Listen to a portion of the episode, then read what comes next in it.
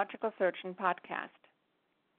Today we will be discussing the paper Ultra Early Surgery Correlates with Higher Rates of American Spinal Injury Association Impairment Scale Conversion after cervical spinal cord injury. We have Dr. Burke and Dr. Dhall as the first and senior author of the paper with us, and as guest faculty is Dr. Guest and Dr. Patel, who will be discussing the paper and asking questions. I would like to uh, for Dr. Burke to start with a summary of the paper. Great. Uh, thank you so much. Just on behalf of Dr. Dhall and all the authors, I just want to say thank you very much for giving us a chance to present the paper. Um, the paper in itself is pretty simple, actually. Um, it's uh, as by way of background, we're looking at um, traumatic spinal cord injury and specifically focusing on cervical spinal cord injury. And the question we had is, you know, we're at San Francisco General Hospital and uh, we see a lot of these injuries, and um, how what's the right time frame of when do we take these people to the operating room in order to maximize outcome? Um, you can uh, try to implement policies, obviously, where you have a very fast flow to the operating room, uh, but that takes a lot of resources. So the question is, is is the push to do that is that warranted? There's been a lot of work on this um, going back decades. Um, really, the the literature itself was marked by some studies that support a push to try to um, operate on spinal cord injury um, immediately or very soon, and other studies that showed that there was no difference if you operated very soon versus if you waited a couple of days, basically. Um, so I think the major uh, uh, for our paper uh, was essentially really defining what it means to operate on someone soon. So we wanted to ask the question. Typically, uh, it's been uh, early surgery has been less than 24 hours. We wanted to see if there was specifically any difference between um, surgery less than 12 hours versus surgery between 12 and 24, because we felt 24 was kind of a long time to sit on a um, sit on someone with spinal cord injury. And then we also included a late comparison greater than 24 hours um, just to see how uh, those patients did as well. Um, so we uh, started with cervical spinal cord injury as a retrospective study. Uh, we grouped uh, the, all the patients. We had 48 patients in the database collected continuously at our one institution, San Francisco General Hospital, um, by the time it took them to go for surgery. So retrospective meaning we looked back at the records, we saw how fast people went to surgery, and people who went to surgery less than 12 hours uh, from the time of ED admission, which is an important point. Um, uh, basically, when one category, uh, people went to surgery from uh, 12 to 24 hours um, after ED admission, was another category, and those after uh, 24 hours, uh, 24 to 72 was a third category. Um, we documented their um, uh, scores on admission versus discharge, and you know, it, for us, we were going to be surprised if we actually saw any improvement, to tell you the truth, because it's not the time from admission to discharge is not long. Uh, we weren't looking at follow up six months down the road. And we were really surprised to see that there was a, a big difference um, in those scores between people who went to surgery early, um, essentially in that very ultra early group, less than 12 hours, compared to the early group, which is 12 to 24. In fact, if you just categorize people by 0 to 24, in other words, the traditional early group, um, you didn't actually see an effect. So we thought this was an interesting paper because we felt maybe it could um, start to uh, basically um, explain why there's this variance in the in the uh, literature. Maybe what's going on is all of the improvement is very early after the initial injury, and the fact that we're having larger time windows of 24 hours is we're just creating too much variance to see uh, to see the effect.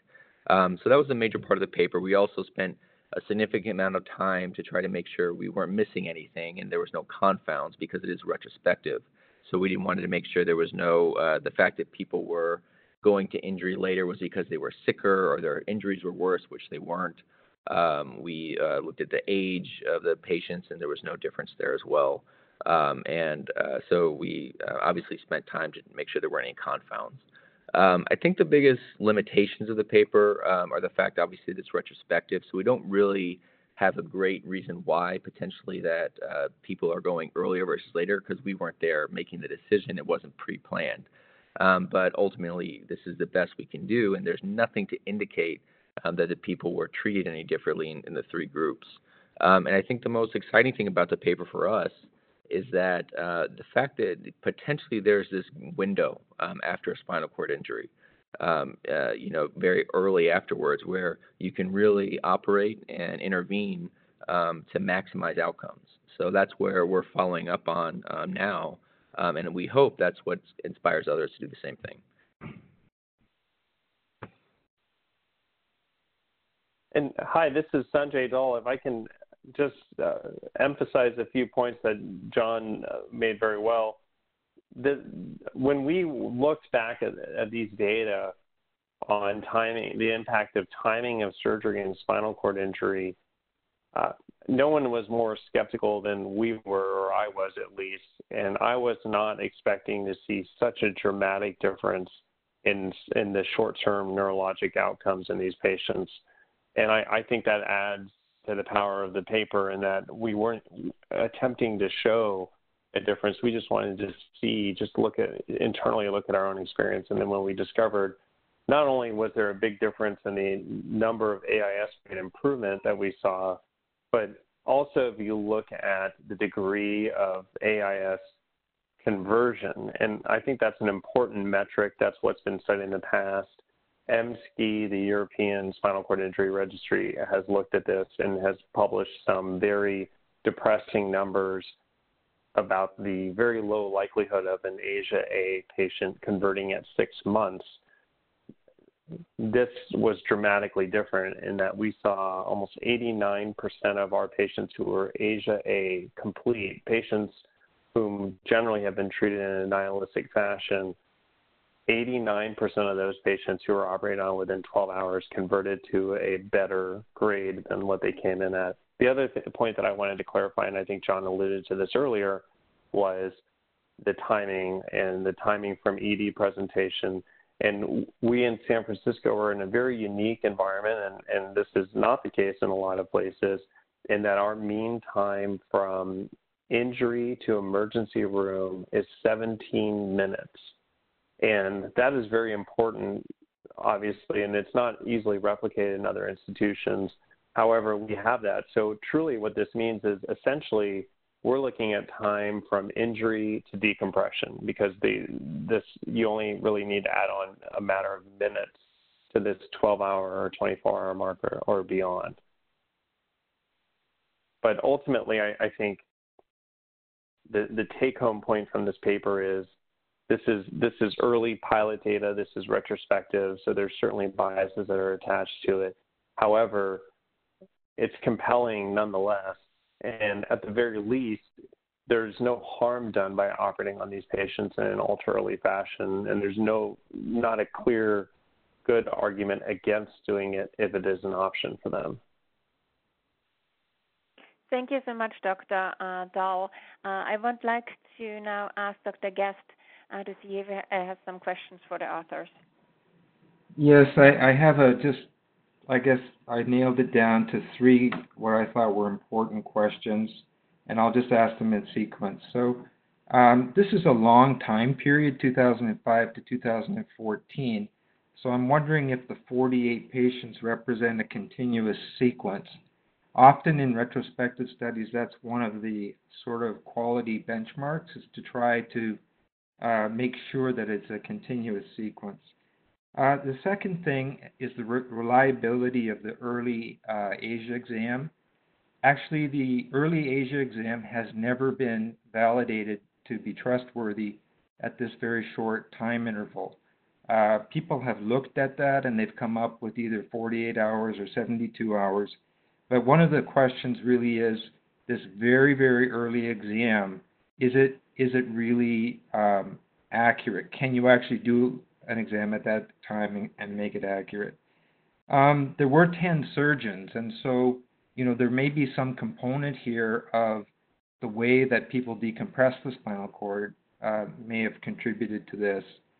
Uh, and then I didn't realize initially that this was an early uh, outcome. I really commend uh, I would say that, that that's very interesting, and I do commend the authors because I think that making surgery uh, an urgent factor together with other uh, things like stabilizing blood pressure is is something we want to aim for. Um, but it, if you look at the uh, data for the um, patients who were early and late, uh, you have 13 A patients and 16 patients who are not A. And if you look at actual natural history data uh, out to six months, you would have expected much more than a 30%, uh, 30% of the subjects to improve. So those were some of my observations. But I do overall think this is a very helpful study.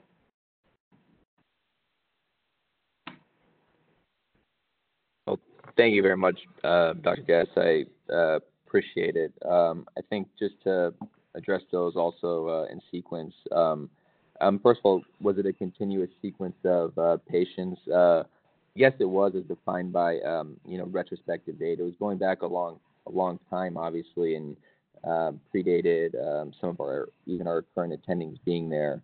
Um, we only looked at cervical uh, spinal cord injury. Um, and admittedly, our San Francisco probably doesn't have the same level of uh, spinal cord injuries, maybe other places where we're in a, a, city with not a lot of highways. We don't get the motor vehicle crashes, but um, it was a, a, continuous sequence of, uh, of patients. Um, I think the reliability of the early ASIA exam is a really important measure. Um, I think it's been shown to be um, questionable sometimes because of the spinal shock and also just the exam in the emergency room. Um, and again, I think for us that convinced us that if anything, those that would add a variability that would almost drown a signal. So the fact that we still saw a signal or difference in these groups, uh, there wouldn't be necessarily not anything necessarily to um, change the reliability of that exam per going to surgery early, at least that we could think of. Um, uh, and then also, um, finally, just the fact there were 10 surgeons. I think that, um, you know, the I'll uh, defer to Dr. Dhall, but the you know what was done in terms of posterior decompression versus anterior versus circumferential. Um, we didn't document because it was so um, variable across physician, but that is something that I think it's really important to follow up on, and obviously we're um, collecting that uh, now in our in our latest rendition of this. But uh, you know, and I, I'd like to add, you know, certainly the, you know, this is again one of our stated limitations in this paper is that it's a it's a retrospective case series. We're we're we're relying on our retrospective database of patients. It's certainly imperfect, and we freely admit that that you know we we can't guarantee that we got every patient, and it does go back a long ways. It goes back to before even I was at San Francisco General. So there are no guarantees in that, and that's that's part of the limitation on the data. Um, the you know the the comment about ASIA grades, I, I think that is important to a certain extent. You know, and and I, I believe you know if you look at the ASIA worksheet, I, I like you said, Dr. Guest, I think it's 48 or 72 hours before you can you can call it. And and my philosophical approach to that is I and and I don't want to sit around and wait and find out. It, you're absolutely right. A lot of the patients that may be in ASIA A, when we first see them 20, 30 minutes, an hour after their injury, if I waited two days and you know allowed natural history to take its course, it's very possible that some of those, or maybe many of them, are no longer ASIA A. They might be B or C. But eh, am I really benefiting them by waiting around to find out? And I think it also speaks to the overarching philosophy of diagnosing spinal cord injury, and, and we, we struggle with this a lot, and I bet you do in Miami as well, is spinal cord injury and the degree of it is harder to diagnose than than it initially would seem, right? It seems really obvious is somebody paralyzed or is they not are they not paralyzed, but in real life there's so many confounding factors, right? Concomitant injuries, whether they be extremity injuries, brain injury, intoxication, age, all of those things play a role in making it difficult to diagnose the patient with a spinal cord injury, difficult to diagnose the severity of the injury.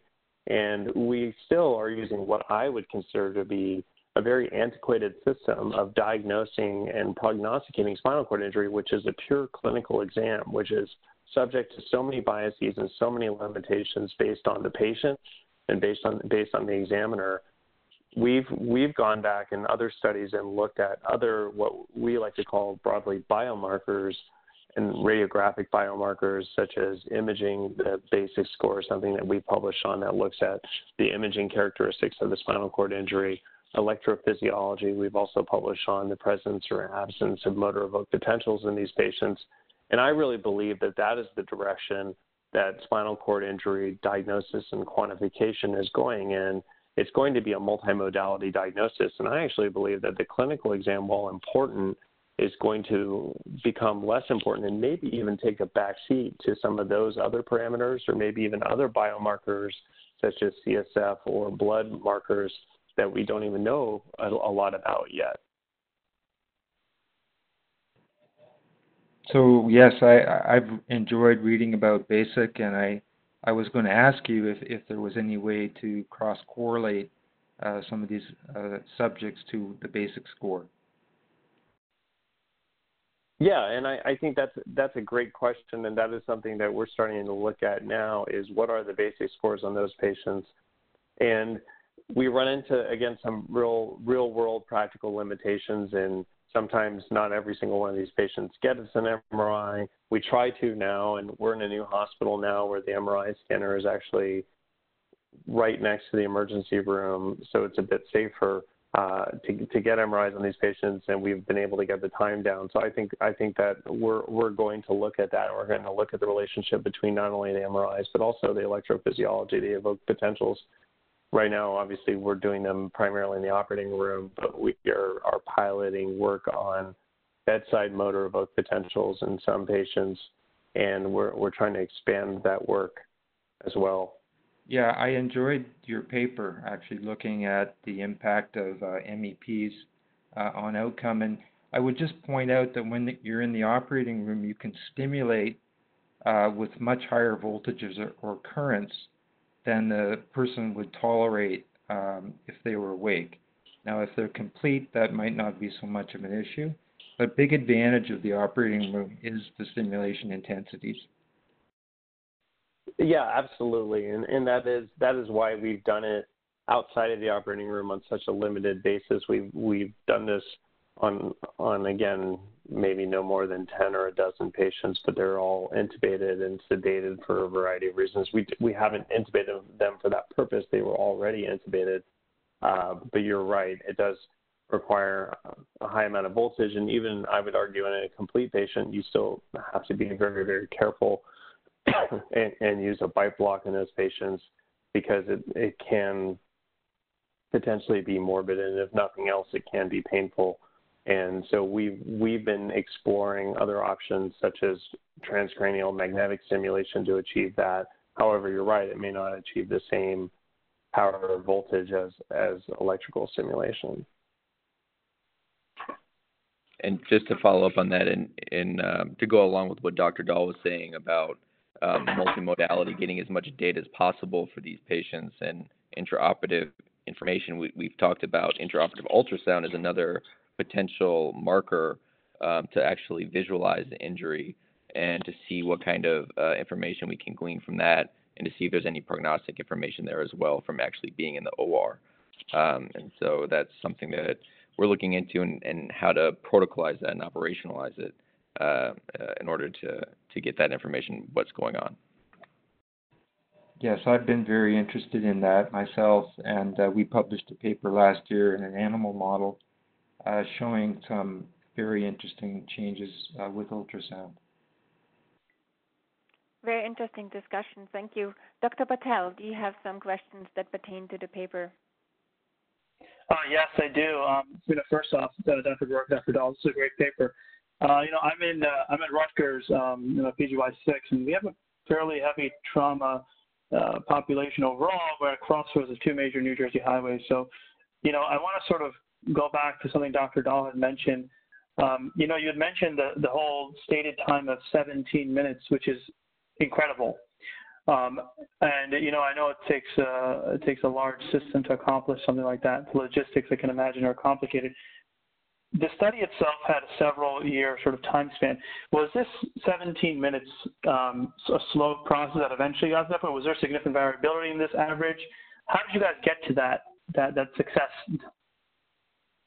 Well, you know, and I, I the last thing I want to do is take credit for things that that I I didn't do, and and I I think that is we benefit from being in a, a very unique geographical region in that our our trauma center is the only level one trauma center in San Francisco, and it covers the city of San Francisco and the northern half of the county, which is just south of us, which is San Mateo County, and so our trauma patients are coming from within that San Francisco peninsula. like John pointed out, there are no freeways really, um, and so those those patients are coming from just the city of San Francisco, and our EMS system has a, achieved a very high level of efficiency of getting the patients to us. It's very rare that a patient with a significant traumatic injury ends up going anywhere else except for to our hospital. Like I said, there aren't any other level one trauma centers in the city, and if they're across a bridge, then they go to one of the other trauma centers, either in the East Bay or the North Bay. Um, and so I think that's part of it. That's why it's advantageous. But certainly in, in your region, you're not going to have that. We, you know, at our institution, we uh, we don't get as many transfer trauma patients as a lot of other level one trauma centers do. Um, and I, I'm, you know, I'm sure at, at, at your place at Rutgers, you do get more of those. Certainly, when I was at Grady Hospital in Atlanta, we got a lot of those patients, and um, I'm sure in Miami it's the same. And that's more challenging, right? Because then what? Yeah. Based on this information, what do you do? Is it better to keep a, a patient at a lower trauma designated hospital that's closer to the site of the injury or take the time to transfer them to a center like yours or ours or Jackson to to get a different level of spinal cord injury care and I, I think those answers are not quite clear yet. Yeah, I, I just I will comment uh, too. I, I was great. Yeah, I was I was really Yeah. surprised by that number. I'll just briefly comment, uh, just not you know having come here for residency and uh, been here for four years, but digging into it, is explained to me that a lot of it is just because the ge- geography of San Francisco, very small area, smaller than the size of Manhattan. Um, there's no major um, bridges or anything that anyone has to cross, and um, when they put the ambulance lights on, they know where to go, and it takes roughly you know 20 minutes to get to SFGH, which is relatively centrally located in that geographical area, and we get very few transfer patients. So uh, I think that not nothing we can take credit for at all, but we were surprised uh, as well by that. And it's certainly an average, so there may be patients who take longer because it's really a recognition time, um, but usually the patients arrive uh, you know, fairly quickly. So one, That's, uh, that, that, that's awesome. So one might uh, ask the question if the uh, intensity of injury in terms of the forces that the spine has been exposed to would be less when the sort of speed at which accidents occur is lower. Yeah, and that's a and that's a great point. You know, it's a different it's a different demographic uh, of patient than we uh, than we would see at other institutions where there are multiple freeways. Like for example, our our prospective multi-center spinal cord injury registry, which we call Track SCI, includes a major trauma center in Fresno, which is completely the opposite. It's at the it's at the intersection of more than one freeway and a major agricultural area, so they see those kinds of injuries, the high-speed motor vehicle accidents, the farming injuries. Um, so it's it's completely different. The the point that I would make, and I think the reason why our data is important is we see a lot more of the elderly spinal cord injury patients, and I think that's important because thankfully the the stereotypical spinal cord injury patient, the young person, generally male in their 20s, who who either is in a car accident or a diving accident, those, those numbers have stagnated and possibly even declined, right? As as the cars get safer and protect us all more. Um, but the the injury that at least anecdotally we're seeing more and more of is the elderly patient, the patient who's in their 60s, 70s, 80s, even 90s who falls down at home in the middle of the night, getting up to go to the bathroom and trips over a rug. uh, and gets either a central cord injury or even something far more severe than that. And those, as the as the population ages, especially where we are, we, we have a very high preponderance of geriatric patients in San Francisco. We're we're really seeing a lot of that, and I, I think that those patients present an even more significant challenge. Um, they're much more frail and they're much more susceptible to the morbidity of our treatments that we we provide them. Like I think Dr. Guest had mentioned, blood pressure management, and, and you know we have learned the hard way about the downside of pressing those patients because our patients are older and more frail. So I think even though the, the energies and the forces of, that cause these injuries are different than might be seen at other centers, all of the all spine surgeons are going to have to deal with these kinds of injuries probably more and more as time passes by. As a, as a question, sort of just to um, you know bring us the full circle. You know, I, I remember uh, Dr. Burke had mentioned um, that there it was a, possibly an ongoing larger prospective uh, registry you guys have, or he alluded to that. Is that something you guys have in the works? Yeah, um, what I, what I was talking about earlier uh, was our, our prospective multi-center study or registry called TRACK SCI, Transforming Research uh-huh. and Clinical Knowledge in Spinal Cord Injury, and um, it's, it's something that was inspired by TRACK TBI, which you may have heard of, which is our much larger traumatic brain injury mm-hmm. program led by Geoff Manley. And what we've tried to do, when I was fortunate enough to be part of a, a team that wrote an update on the cervical spinal cord injury guidelines in 2013, probably the most striking thing to me about that process of going over all of those studies in a really critical fashion and generating guidelines was this chasm that we had. We had a handful of randomized controlled trials. I won't even call them level one, but I'll call them RCTs. And then we had a whole bunch of case series and case reports, and we didn't have a lot in between. And that's what we tend to see, I think, overall in neurosurgery now, having done three or four guidelines. And one of the things I learned is what would be really valuable in helping us answer these tough questions in spinal cord injury and probably a lot of other neurosurgical pathologies is not necessarily to have a randomized controlled trial in each and every question, like what you know what map is ideal or what timing of surgery is ideal or so on and so forth, but to have high quality prospectively collected data that we can then go back and query to answer specific questions. It's certainly not perfect, but it's better than going back and reviewing charts and all the biases that come with that. So that's what Track SCI is, and, and that's currently at, um, I think technically now we're at three sites. Uh, like I said, San Francisco General and, and San Francisco, Fresno, uh, UCSF Fresno uh, Community Regional Medical Center, which is the level one trauma center there, which is about halfway between San Francisco and LA. And then our third site that's coming online is Ohio State University in Columbus. And so that what that's allowing us to do is collect that prospective data and also overcome the other challenge, which in a way is a good thing, is spinal cord injury is far less common than TBI. So each institution, each trauma center may only see anywhere from 20 to 50 spinal cord injuries in a year.